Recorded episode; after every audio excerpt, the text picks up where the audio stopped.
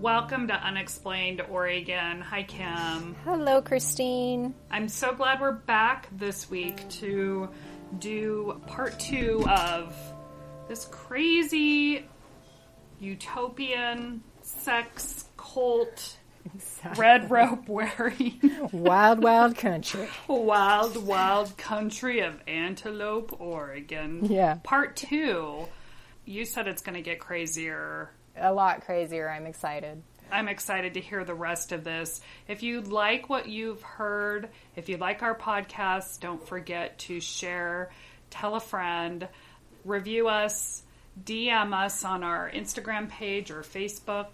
Uh, we're also at unexplainedoregon at gmail.com. We want to hear from you. Do you know more about the Rajneesh? Do You know Yeah. things that we don't know?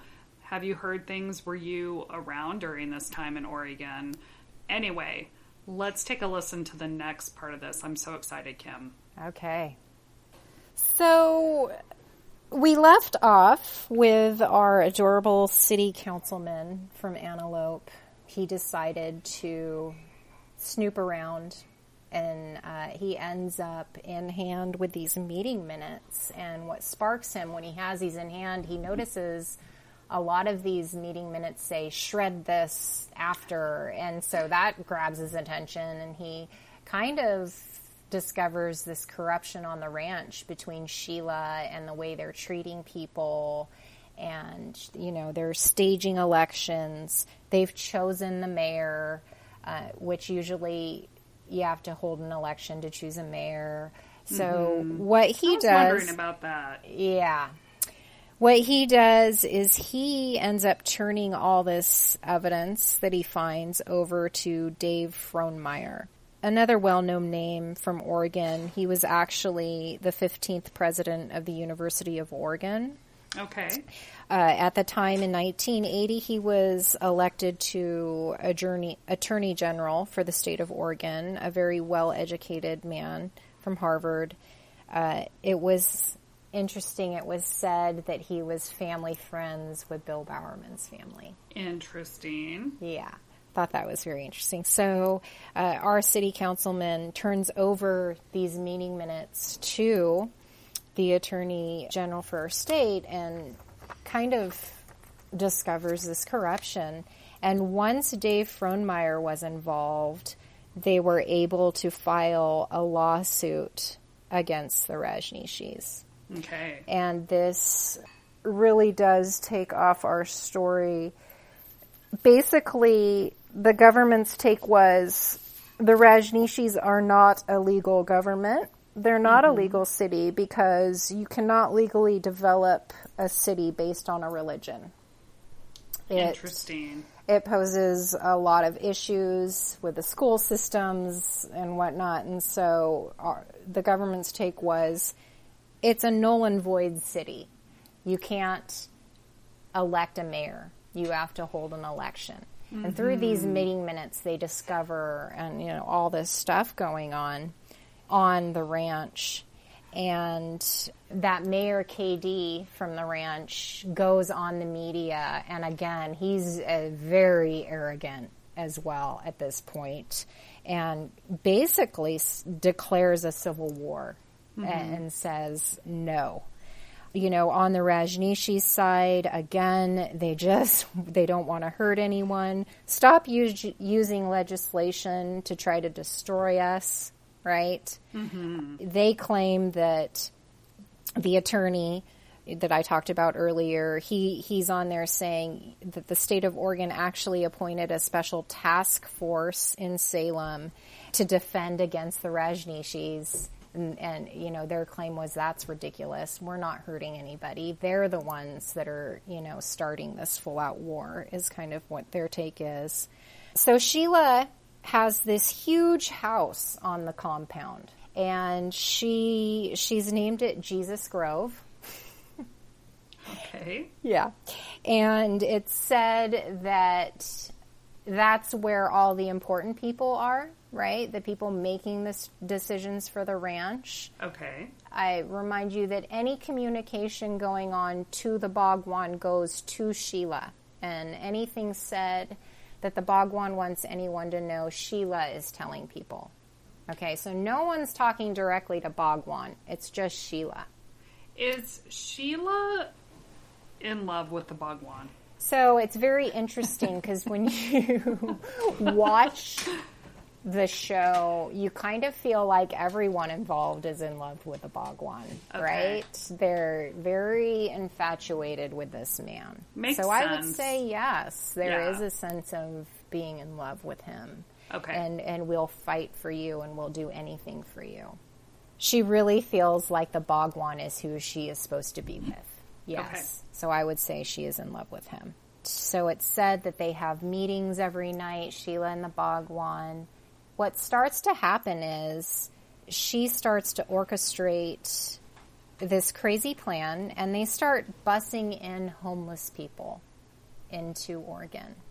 And it's actually out there on the media. They go to Texas, California, Washington, D.C., I mean, California. They go everywhere and they find, uh, they're going to like the missions and they're finding homeless people and they start busing these people into Oregon. Mm-hmm. And they're promising these homeless uh, people, hey, we have a place for you where you can actually become someone and you can have a sense of community finally. We're a drug free environment. You can only have two beers a day there. Mm-hmm. And we promise you that you will go there and you'll find yourself, right? Mm-hmm. And people are, I think the attorney is one of them, is in charge of going and finding these people. They have sannyasins out there finding homeless people and they're they're greyhounding them to Oregon. And you know, at first they put out on the media, "Hey, we're we're helping people. We're we're a place that's all about the people, and this should be done mm-hmm. everywhere, right?" Needless to say, it does spark more paranoia in the town of Antelope because they don't know what's going on. More people are coming in now. I mean, think of how many came before, and now there's a lot more coming in, and they're being told it's out there on the news that they're they're targeting homeless people. They're going Okay. after these people. And so you're kind of watching this going, wow, you know, do they want to help people? But then you realize that the reason why they're doing this is so they can sway votes in the upcoming election. Okay, So, gotcha. uh, you know, they develop this goal where really what they want to do is get in and become the Wasco County Commissioner. And because it, once you're in that position, they felt like they could make more of a difference and do more things and be allowed to do more things without facing this opposition in Oregon. Okay. So their whole goal was to get on the Wasco County Commissioner position.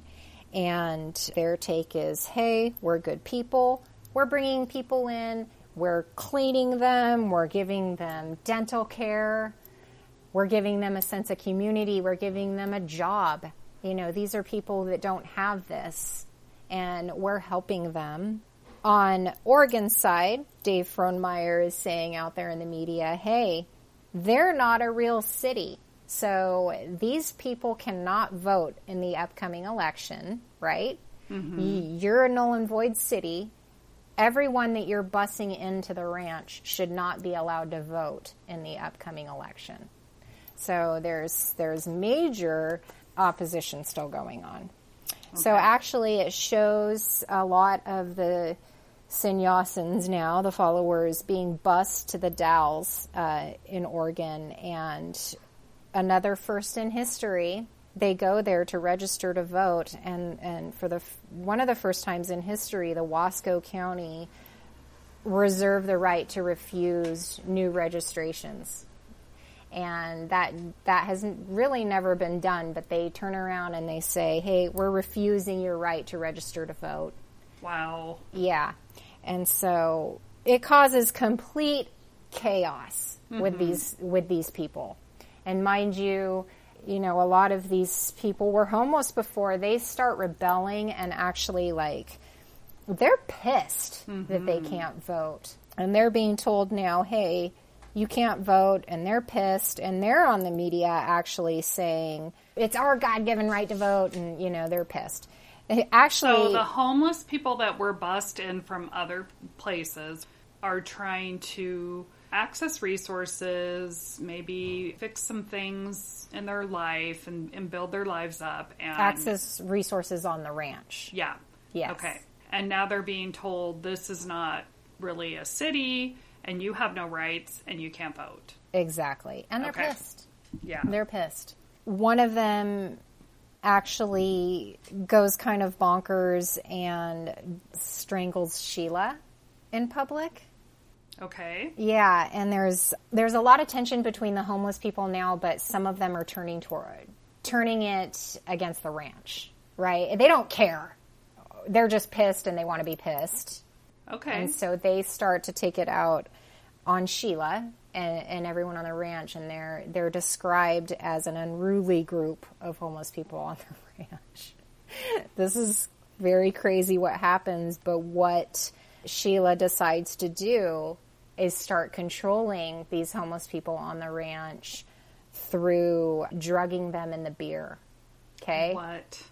exactly. Wait, she- she's drugging them in their beer? yeah, like what she they're starts drinking? to put put Haldol in the beer, Okay. and so it shows them uh, on the show. It shows them with their, you know, beer dispenser, and it said that she was drugging them. That at this point she was pretty desperate because there was a lot of tension now with these homeless people, and so she needed a way to control them.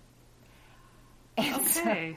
wow. so you see them getting this beer, and this one homeless guy's like, "They have good beer here," you know. It's, and they uh, they start they're doing dancing, but on the now it's more like lights and crazy. You know, it's just the way that Netflix edited it. But they they show all these dancing kind of like rave parties now where people are on Haldol and they're all drugged out at the ranch. Who knows if that went on, but it's said that that's how she was controlling the people. She starts to drug the people on the ranch. Okay, so the they had basically just like a keg of beer for the for their Yeah. people, kegs Yeah. of beer, and then insert Halidol, which is a antipsychotic medication. Yes. probably shouldn't be mixed with alcohol. Probably not. And, and so, so the dancing is getting more exciting. more exci- the parties are getting way more exciting. Let me just tell you, you have to see the video. It's like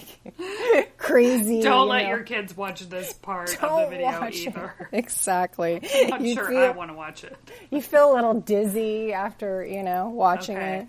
Again, the it's the way Netflix good. edited it, but Sure, and the beer is really good on the ranch. Okay. Uh, Sheila is actually now on the media, and she's she's still very arrogant and actually cussing, and she's she's not so much professing the peace and respect. it's more about this is what we're going to do and we're going to defend, okay. and so kind of hypocritical from what their first philosophy, you know, Okay. was with what they came came here with so she takes this key group of people that's at Jesus Grove with her, mm-hmm. and these are the key people that have been been with her since Poona, right? Okay. And she starts to talk about murdering people, and Jane is in there, and she she's describing these conversations that she's having with Sheila that are now turning towards who can we murder in the state of Oregon. Let's get rid of Dave Frohnmeyer, right? Okay. let's let's start murdering these people and the attorney that's been involved with the Bhagwan is on there and there's just this real weird part in the Netflix show where he's talking about there's a darkness inside all of us and it's just really strange because whereas before they were professing this peace this peacefulness inside all of us and now that you mm-hmm. can just kind of see where they turn they take it to the dark side man and they're and it's just it's it's really interesting when you watch the show Wait, so where is Osho? Where is is osho's hap- on the ranch but as you but he's silent osho's been in silence and How and long has he been in silence? long for? time Like years? Mm, years. All communication, though, is done through Sheila.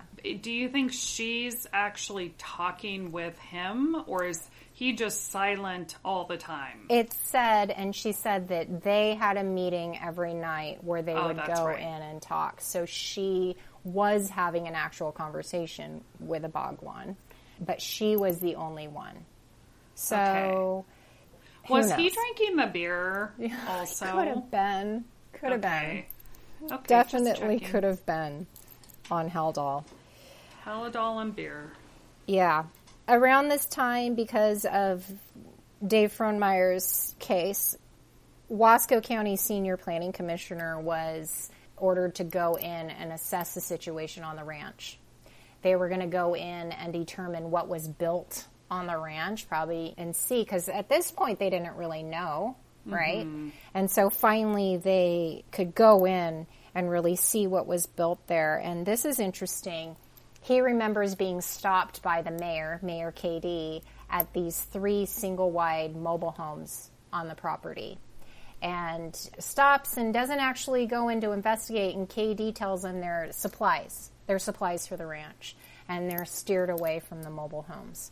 Well, if they had just gone into those mobile homes that day, they would have discovered that those mobile homes were actual labs.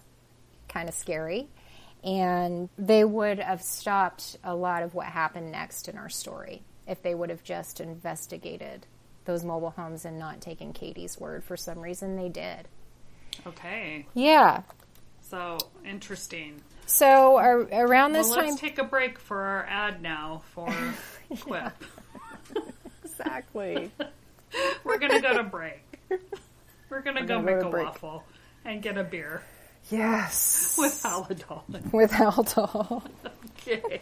Okay. Whew. Okay, we're so back. there's some. Tra- there are trailers Yes, that there's are these set mobile up on the property.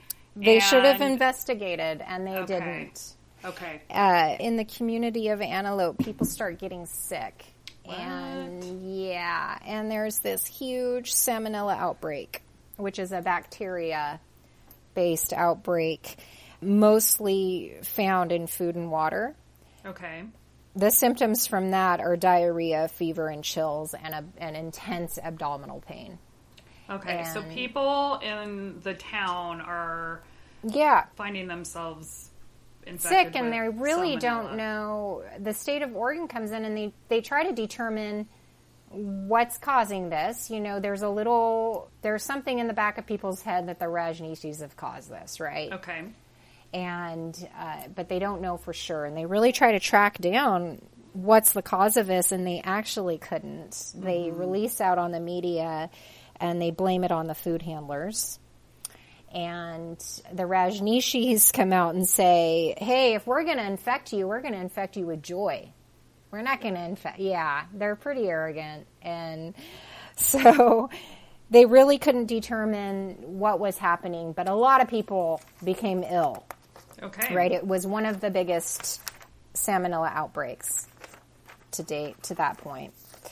So there's a there's a feeling of desperation on the ranch, and and and Jane describes these meetings with Sheila where she's almost turning desperate. What can we do here? Who can we murder? How can we stop this? How can we get ahead? Type of attitude, right? Okay. And and Jane's not okay with it. She's definitely feeling an internal struggle here. And around this time, a Hollywood crowd came into the ranch. Yeah.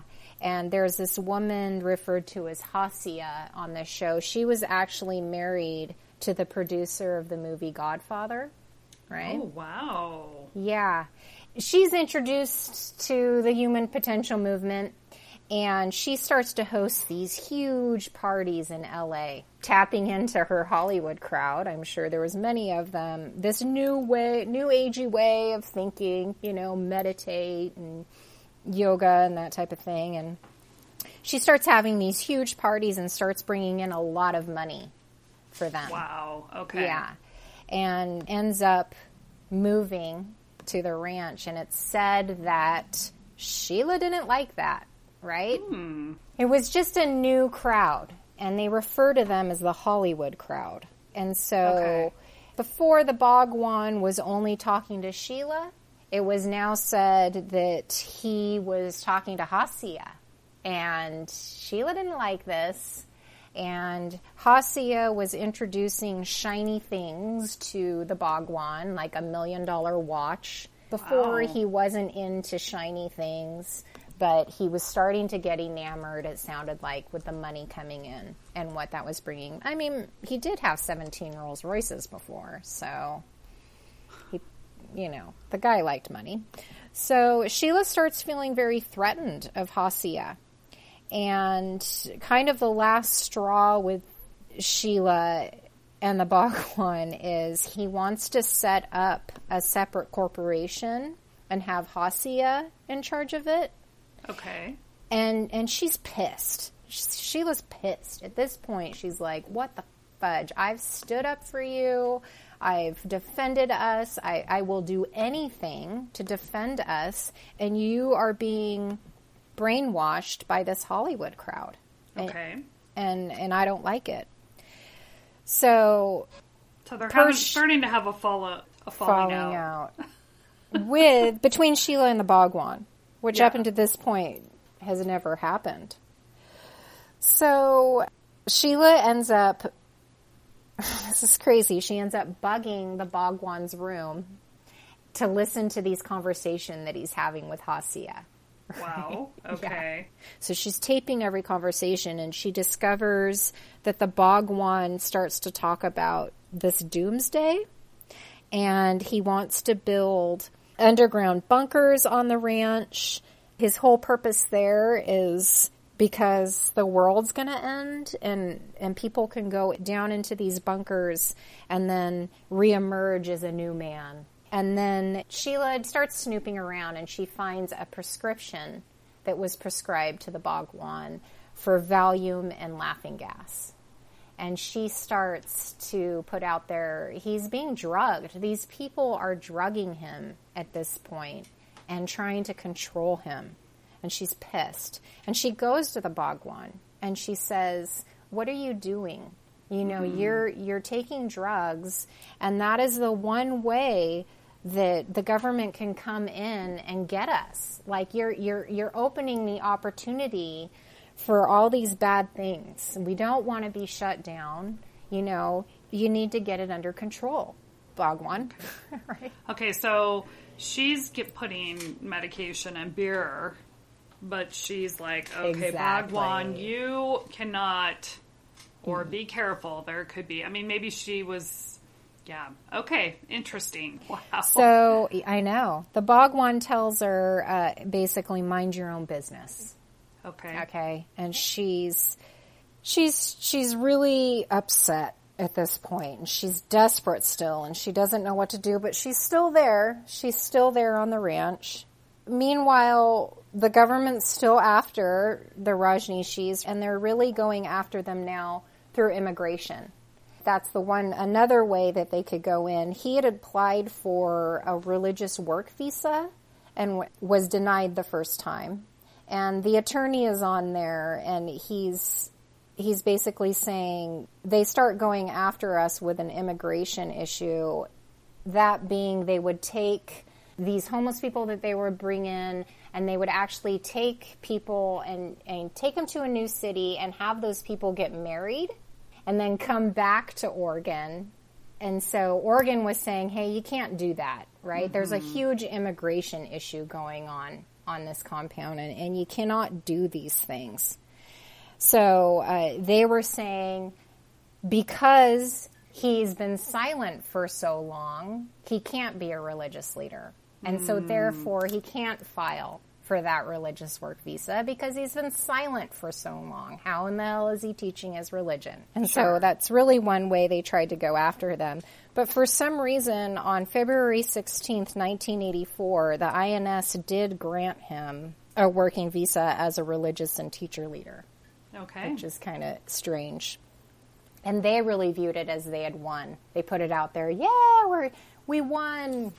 So the U.S. State's District Attorney was actually on the show, and he's saying it was one of the largest immigration scandals in the United States. Oh so, my goodness! I know another another huge first for us. So around this time, there was a congressman named Turner, and he was pretty instrumental in leading the fight against the Rajneeshis. And it was said Jane says that Sheila called her in and actually developed this plot for Jane to go kill him.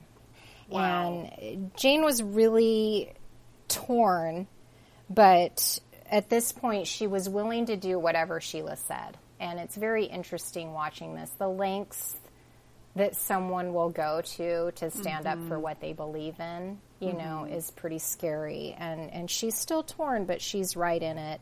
And the show features a journalist who has been in Oregon his whole life, and he starts to investigate the Rajneeshis around this time, and he uncovers this huge story.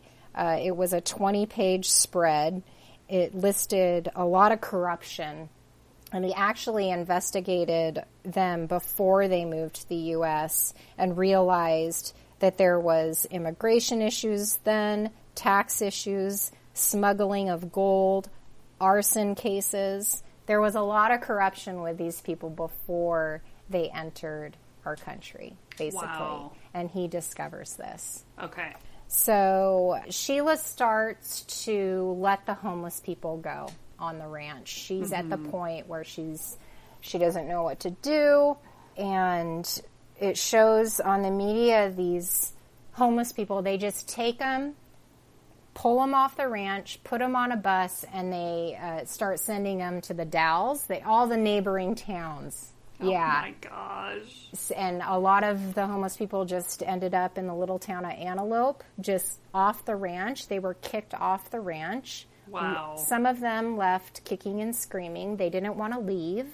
They had been brought here and promised sure. things, and now they're being told, get off our mm-hmm. ranch, okay. right? Because really, what, what their plan there to sway those votes didn't happen because a number of Oregonians stepped up and voted in the election, and which is great. And they weren't allowed to accomplish what they wanted to accomplish with the gotcha. Wasco County Commissioner. Okay. So everybody. So it vote. backfired. It's very important. Go out yeah. and vote. Vote, people, yeah. vote. It can make a difference. It does make it. It made a difference in this case. So Sheila starts to take these homeless people off the ranch. A lot of these people ended up in the town of Madras, in Portland. Basically, on the media, it was lock your doors because who knows what these people are going to do, you know.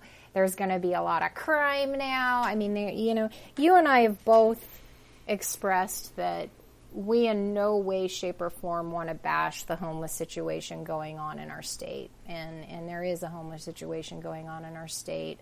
But you could see where this would cause more paranoia in the state, you know, and it did.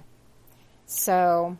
Right. I mean, it's you know, whether it's the media exploiting it, but to put it out there that because someone doesn't have stable housing implies that they are more um, less more than. inclined to commit crime mm-hmm. doesn't necessarily add up but you know i think definitely in like the 80s we probably had a less less of an understanding i think people still think that now that if someone's homeless that it's mm-hmm. maybe chosen or um, it's complicated, right? And it's it complicated. complicated. It sounds like it was complicated then, as these people were br- being brought in from other states and then left to fend for themselves without any resources and also maybe worse off than they were before especially if they were you know drinking all day and and and using drugs sure now they're addicted just... to haldol. I mean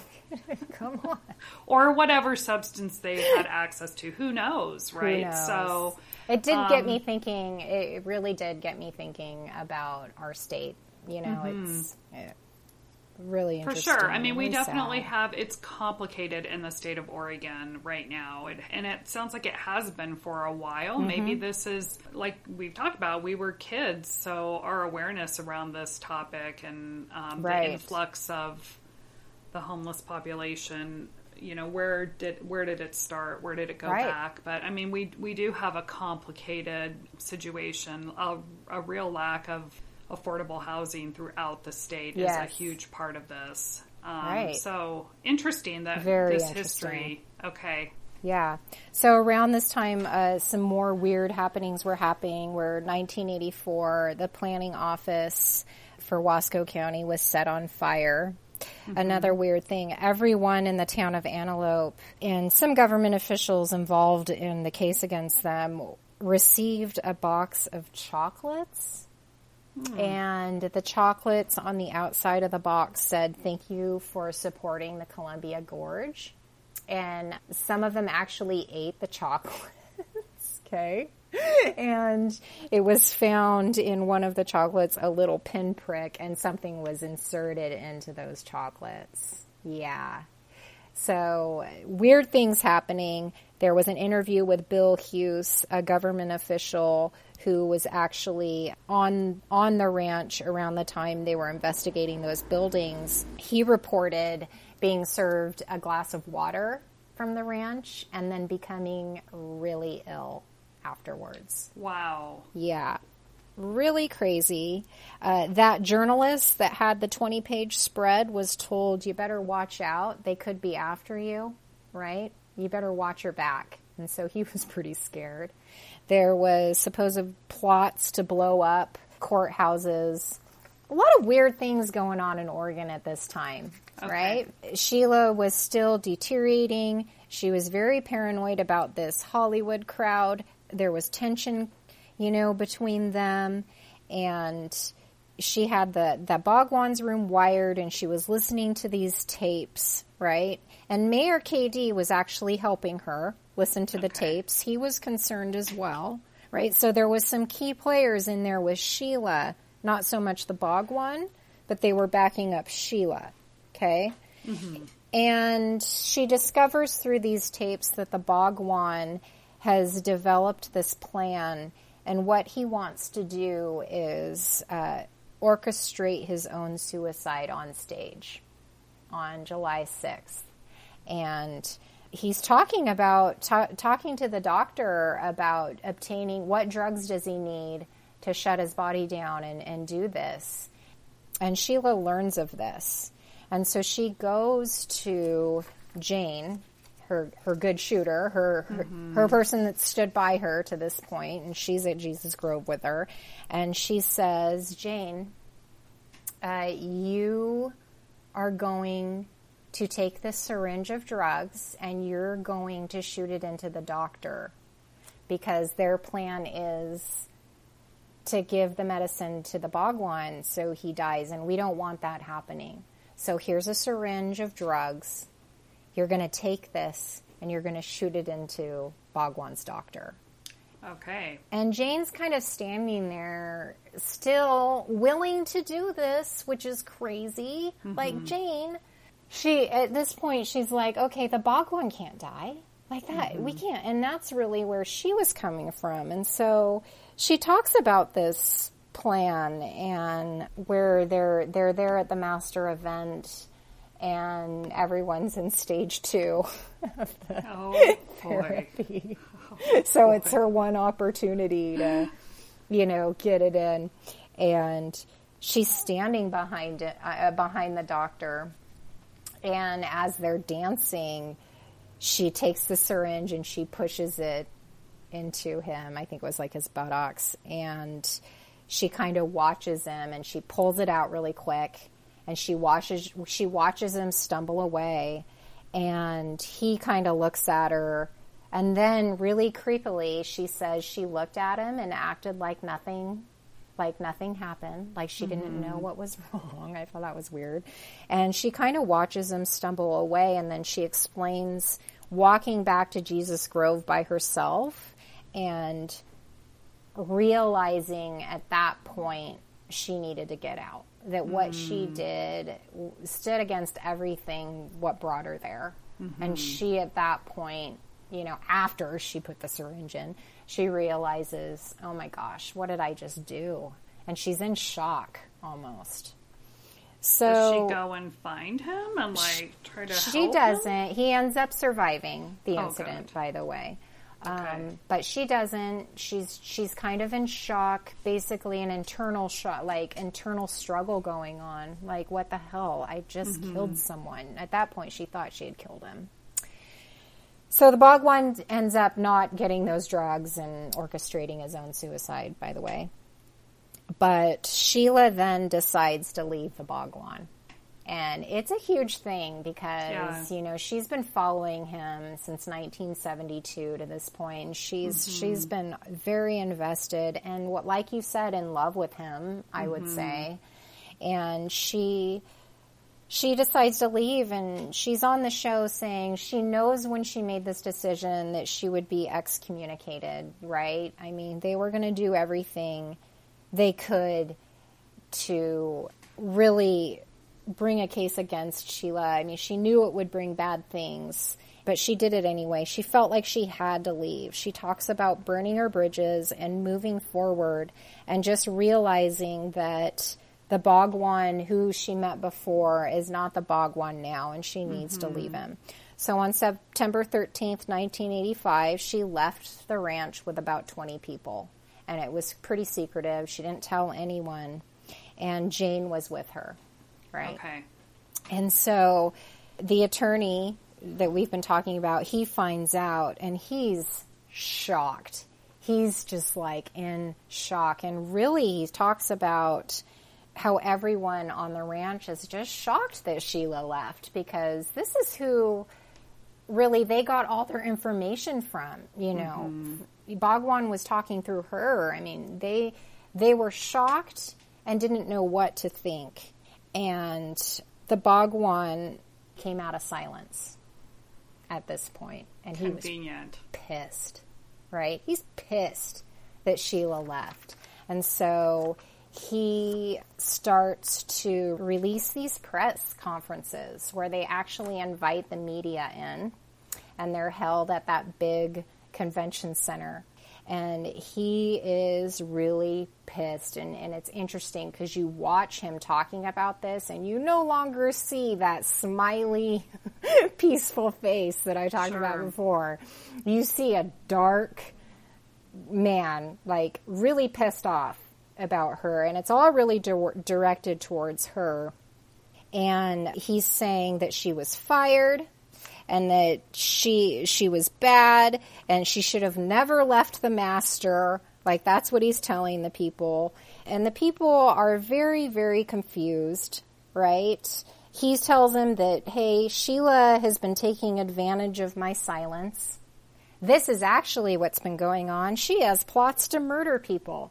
She's wired everybody's house in Antelope.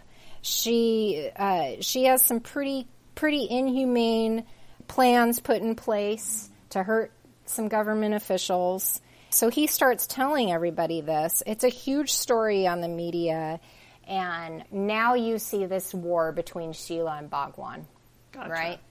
Again, kind of showing maybe the decline or the inability of them to access these tools that they had been sharing with other people to promote this idea, right? Right. And their philosophy isn't actually working for them, it It's- sounds like. It's kind of yeah deteriorating Yeah. right before their eyes.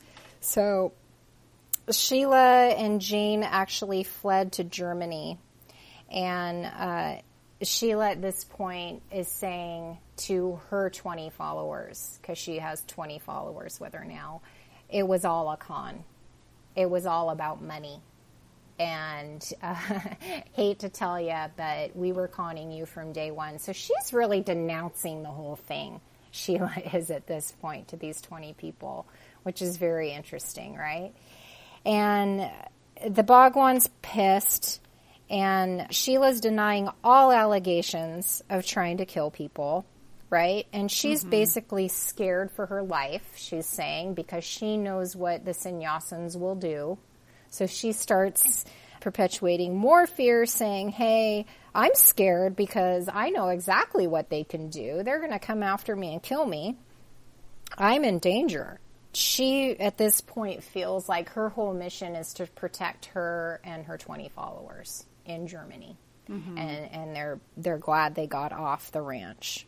So there was description of what happened on the ranch after this happened. This woman Isabel is on the show, and she she had been involved with them from the get go as well, and she describes it as being this horrible uncertainty on, on the ranch. This bomb had gone off basically mm. on the ranch, and so it caused this horrible, horrible sadness on the ranch, and they didn't know what was going on and the attorney kind of comes out and he says, Hey, we should be happy. We should be relieved. If they don't want to be here, they don't want to be here. Let's keep going with this.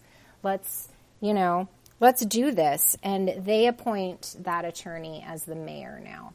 Okay. So our attorney that we've been talking about is now the mayor, and they appoint Hasya as the head secretary for the Bhagwan.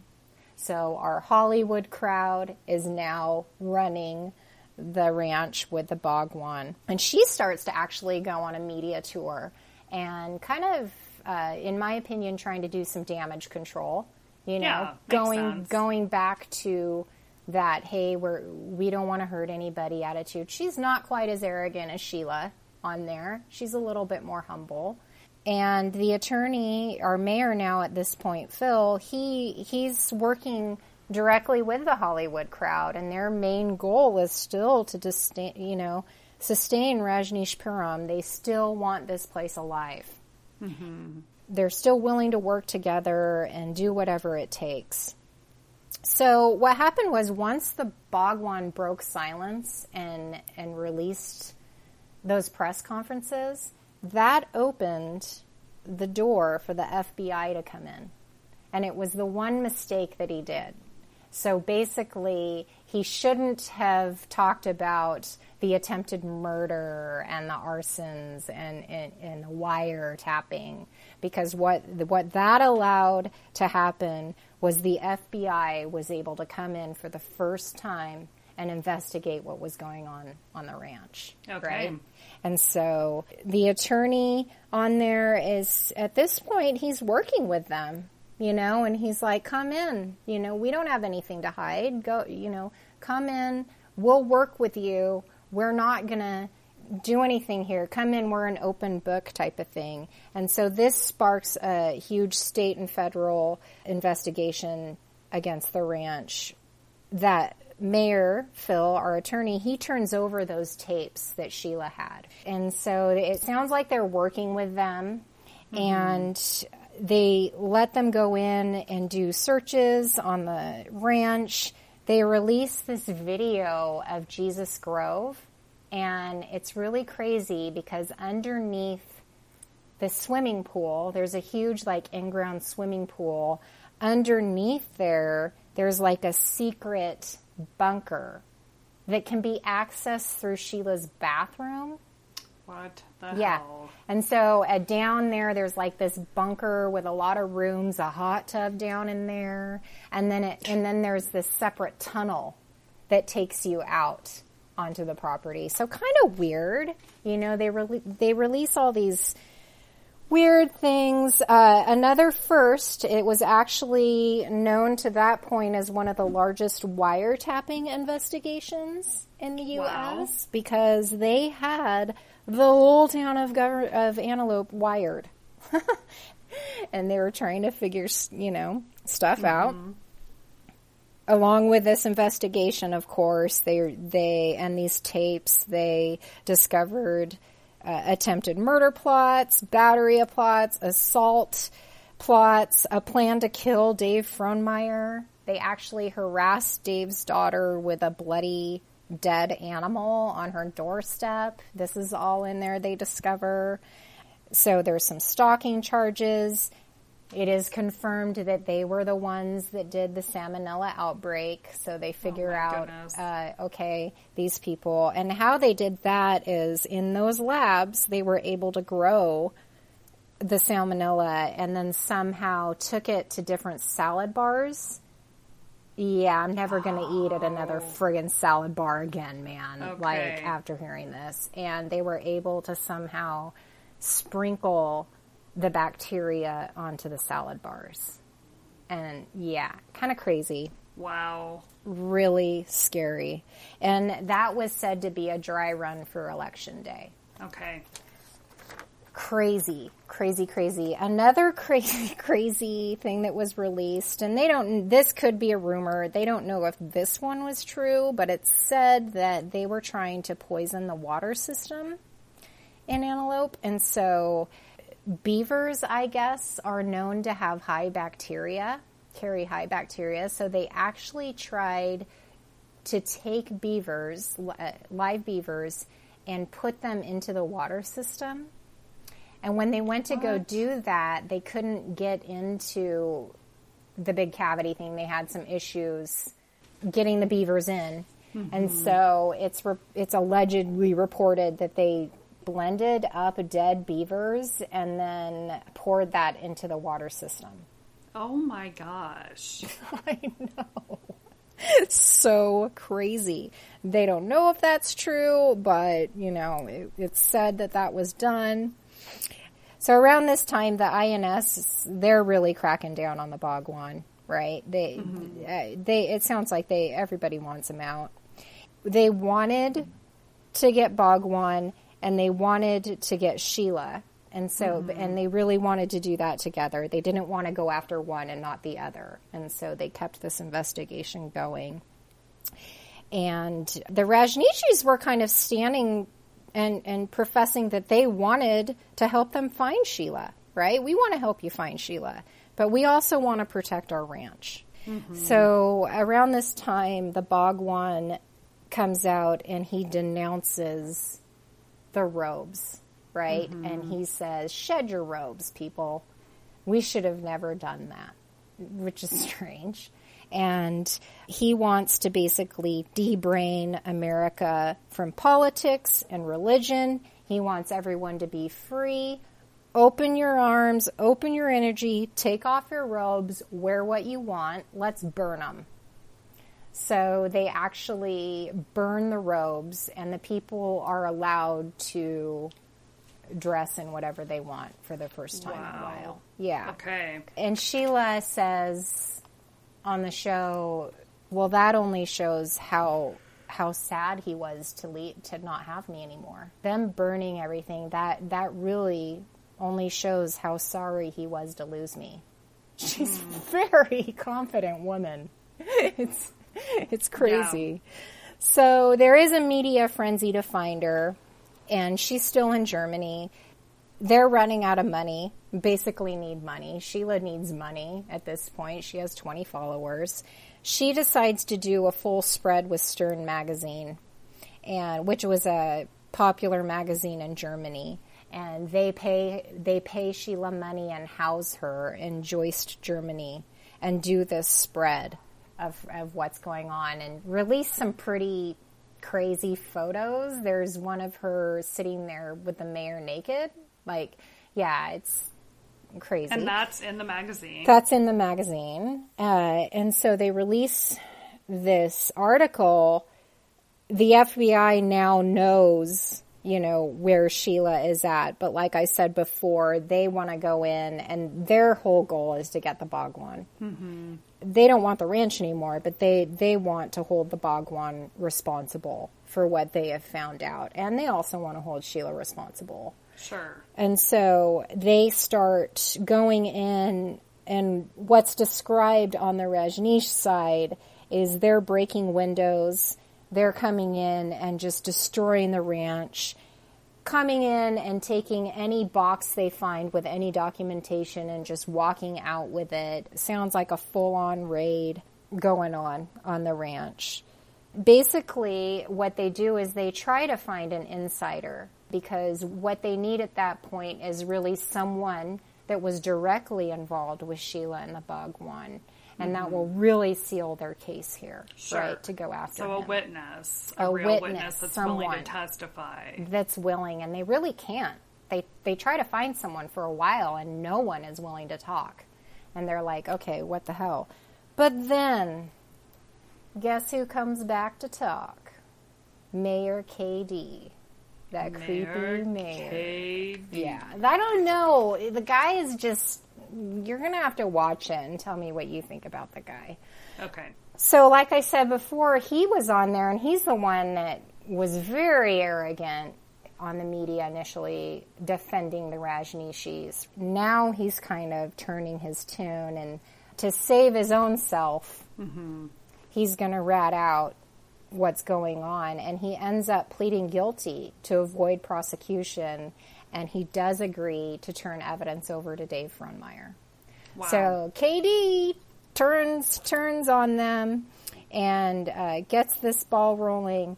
Sheila describes KD now as being a disgusting coward, and she really feels like he sold his people out to sell himself.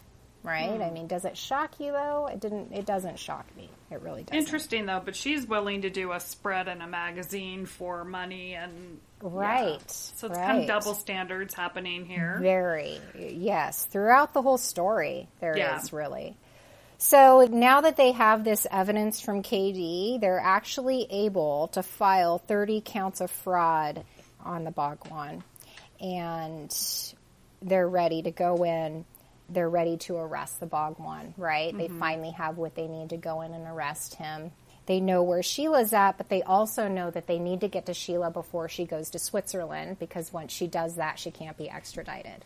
Sure. So there's Okay. a little push here. Where do they go here? Once they're able to arrest him and they need the help of officials, you know, mm-hmm.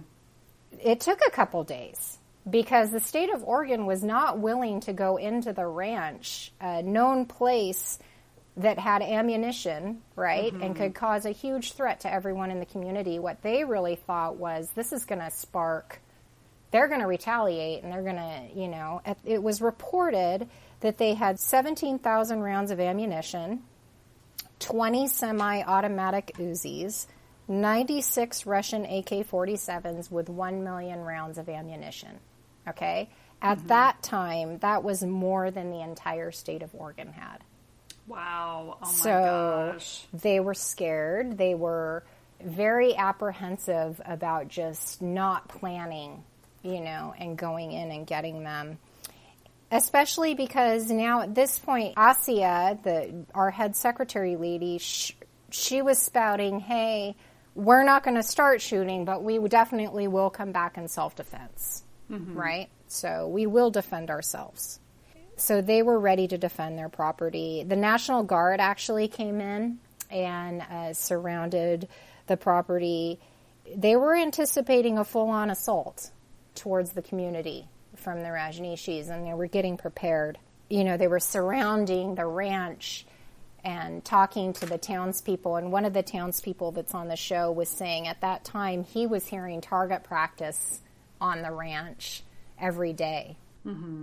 So, really, they were planning to come in and get the Bhagwan, but that didn't happen because in the middle of the night, the night before they planned to do their raid, the Bhagwan took off on two jets and left the ranch. Fucking coward. Uh, so he abandons the ranch. Guess what he does? He leaves his people. Hey, Wow. I'm leaving. I don't know, you know, screw you. Got to save myself. And he leaves. So the search was on then at that point for the Bhagwan. They knew he was in the air.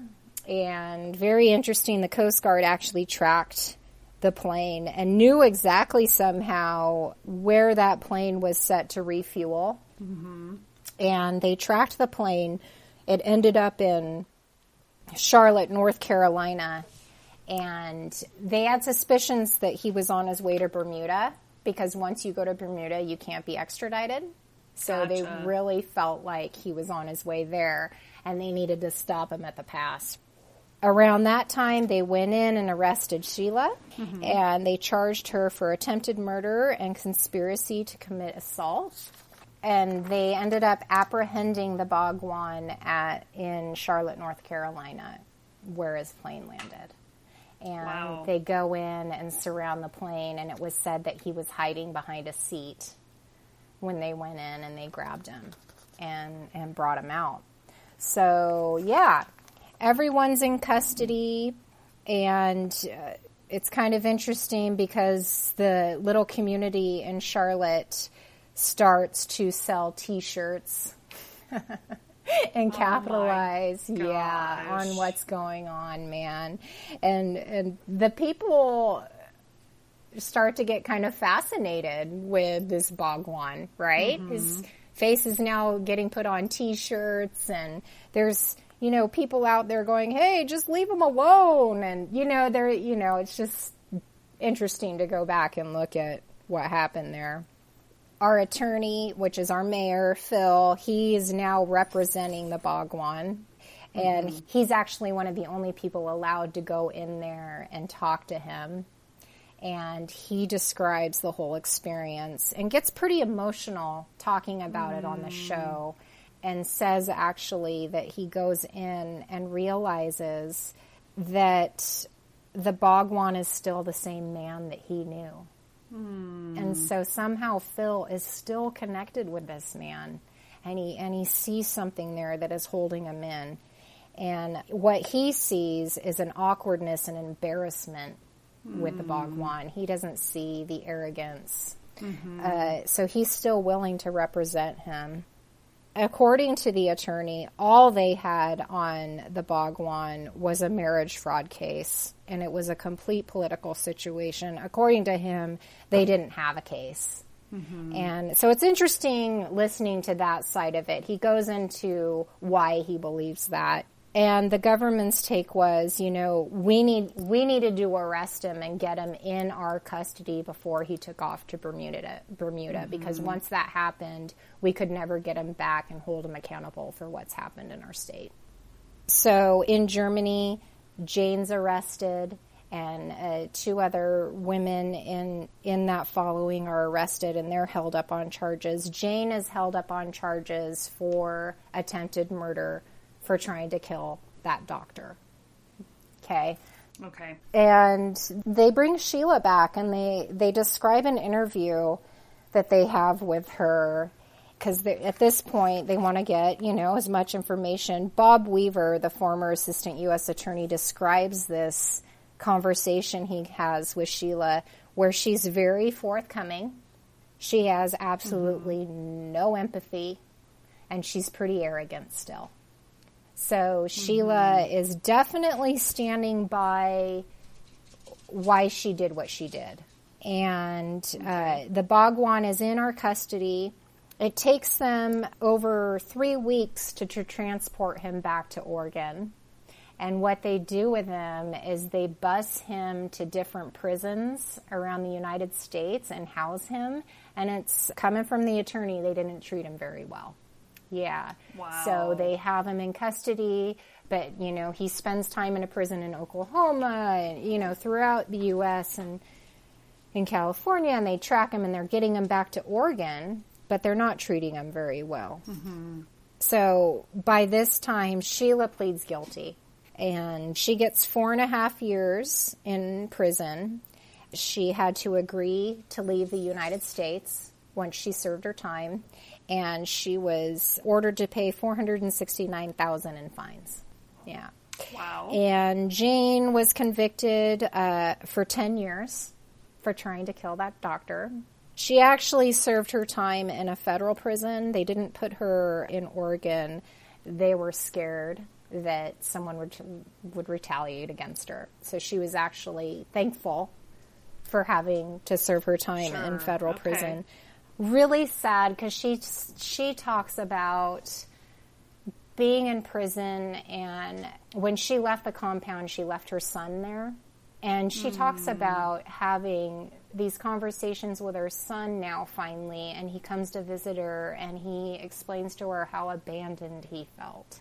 And she mm-hmm. just goes through this horrible internal struggle and guilt for leaving her son and it's just bet. it's really sad you start to really empathize with jane and how mm-hmm. she just gets pulled into this huh, I'm getting emotional about it. Yeah.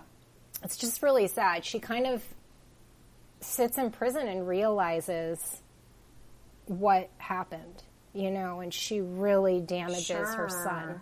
I mean, the sacrifice that she made, I'm sure, like you said, in the moment when she was a part of, of that community, to be that involved to where you could be convinced that this Yeah. was the right thing to do to actually kill someone. I mean, she clearly wasn't probably in the healthiest place in her life to um, and and you hear stories about people falling Yes. victim to to this type of thing and then you know they do the commit these crimes that they would never normally commit or it doesn't align with their values but here she is so i can't even imagine what that was like for her to to actually get clarity and and come out from it and then realize what she had really done and how it has impacted Yes. her child Someone right? who she probably should have put first above the Bhagwan, first you know, in all actuality. Yeah. And she realizes that. The Bhagwan ends up pleading guilty. And because basically, at this point, the government just wants him out. He ends up pleading guilty, and mm-hmm. that attorney orchestrates a plea bargain where he pleads guilty and he's ordered to leave the country. And they describe the day that that happened in the courtroom as being very eerie. Just a very eerie atmosphere in the courtroom the day that this all went down. Like eerie how do you think Um, just the atmosphere amongst the people, I guess. Yeah, it's just strange. You're gonna have to go watch it. Okay. Yeah. So basically, Oregon celebrates. Bhagwan leaves on an airplane with 12 sannyasins. It's on the media. He's saying goodbye. He kind of turns and does his namaste to people and bows and gets on his plane. It's it's really weird. And of course, uh, media storm develops in our country. Johnny Carson is on his show and he actually has a song Bye Bye Ba- Bhagwan and he, you know, is singing it with everyone and it just creates this cra- another crazy media storm in our country where people you know, take advantage of what's going on and try to make a buck. Uh, sure so around the winter of 1985, people are on the ranch, but now they have to leave the ranch.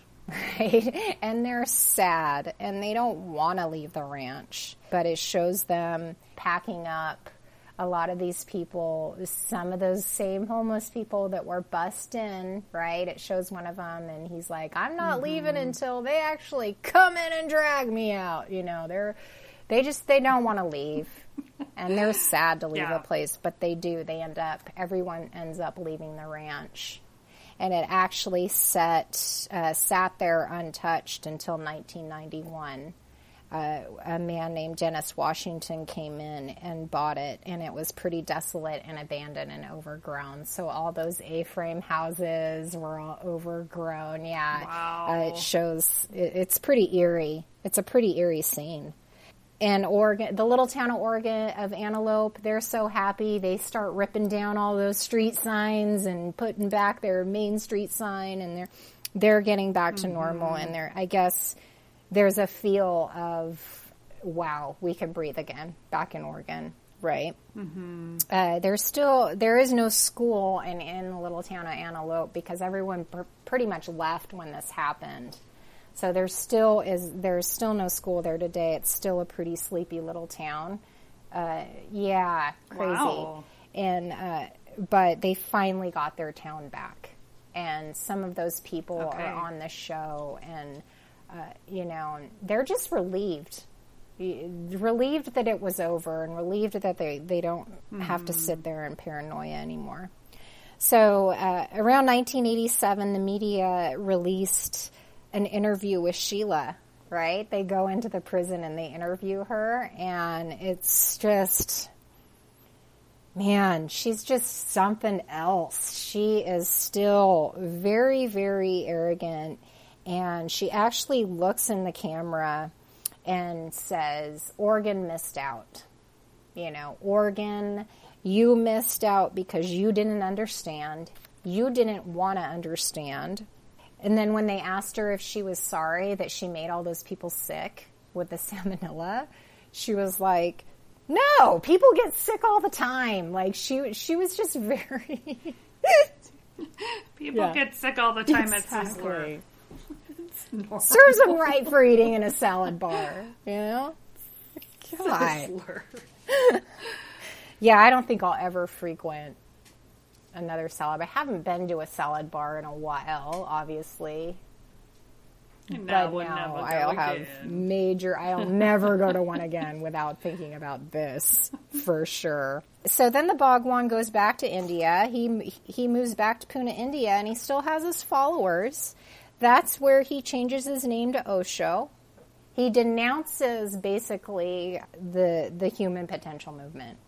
It's done. It's done. He focuses, yeah, he still has some followers, and so he's starting to bring more people in, but it didn't seem to be as intense, right? I didn't see any stage two going on.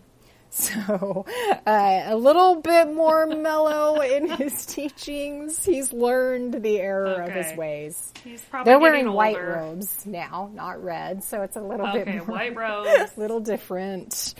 And the show actually interviews Jane, and she's 43 and out of prison. She was released from prison when she was 43 years old, and here she mm-hmm. is, ready to start her life over. And she's living in Germany, and she opens up a juice bar in Germany, and she's just living her life and not practicing Rajneesh or anything. And her son ends up with a brain tumor, really sad. And she has an agreement that she can't leave Germany, and she realizes that she can't go to her son, who's in Australia, who's dying of a brain mm-hmm. tumor. And this this thing that's haunted her for so long is still tying her and the most important thing to her right now is her son who has a brain tumor and she can't go to him. Mm-hmm. And so she actually comes back to oregon to face some other charges because she and the reason why she can't leave is because there's some charges held up against her for that attempted murder plot against that government official turner and so Okay. uh, she has to face these charges. And she comes back Mm-hmm. to the federal courthouse. Prosecutors want to prosecute her, and they they're Sure. they're going after her. And then she's told to read her statement to the judge, and she reads her whole statement, right? And she tells her whole story, and it's very emotional. Basically, the judge tells her there are times in life where we need to show mercy, and I'm going to do that. Mm-hmm. And kind of realizes that she's been through a lot, and he lets her go. Yeah, and it's a Wow. really emotional part in this story.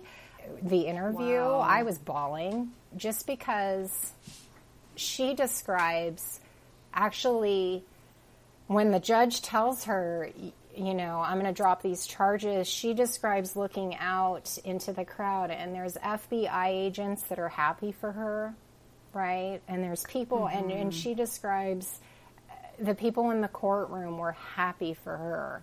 And then she finally, she kind of comes to this epiphany. They weren't against us, you know, this whole time. Mm-hmm. She was willing to kill for this you know, kill another person. And she kind of realizes how outrageous it is, how against she she felt against these people, and she looks out and they're happy for her. You know, it's just a really So maybe she she had distorted what the truth was For in Sheila. her mind, and maybe obviously had gotten you know yes, by it's Sheila. really emotional, really emotional. She has a book out now, Jane Stork, about the experience. I haven't read it, but be interesting to go back and read it. okay. So uh, around this time, the Bhagwan ends up dying uh, in Pune, India, and is said to have a, a peaceful death. And there is media coverage. They come out, and the doctor that was uh, attempted to be killed before comes out, and he's on there, and he explains his last breaths at the commune and everybody's you know really sad and they do a celebration and it shows them burning his body you know celebrating osho's life at this point kind of sad.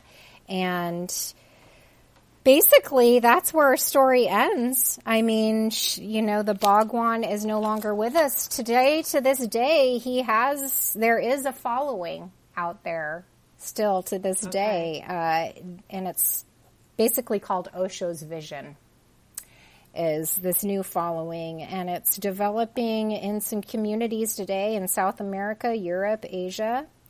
Uh, and it's it's pretty crazy, right?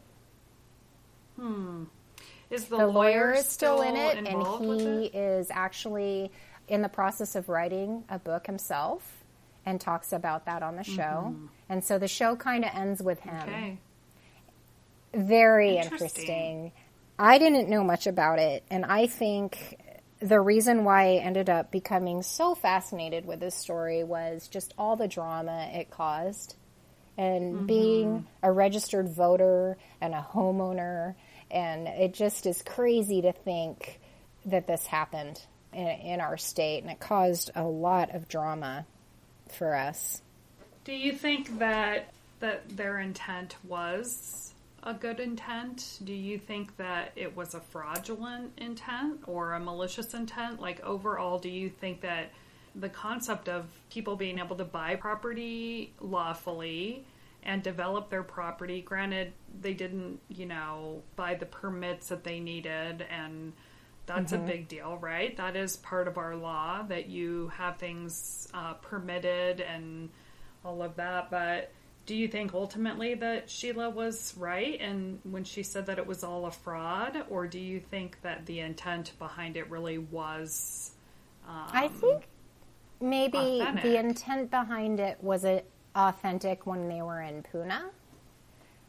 But I mm-hmm. definitely feel like Sheila was a key part in bringing them to the United States, and I think when she did that, she came with an agenda.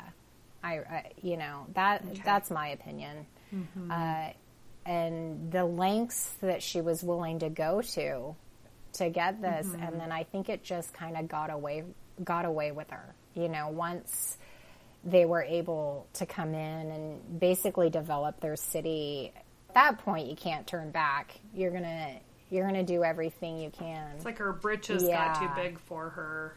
Like, so she was more, you know, obviously like the criminal thinking, the criminal mastermind. It sounds well, like on, on her and kind side, of- she's saying this came from the Bhagwan, right? okay.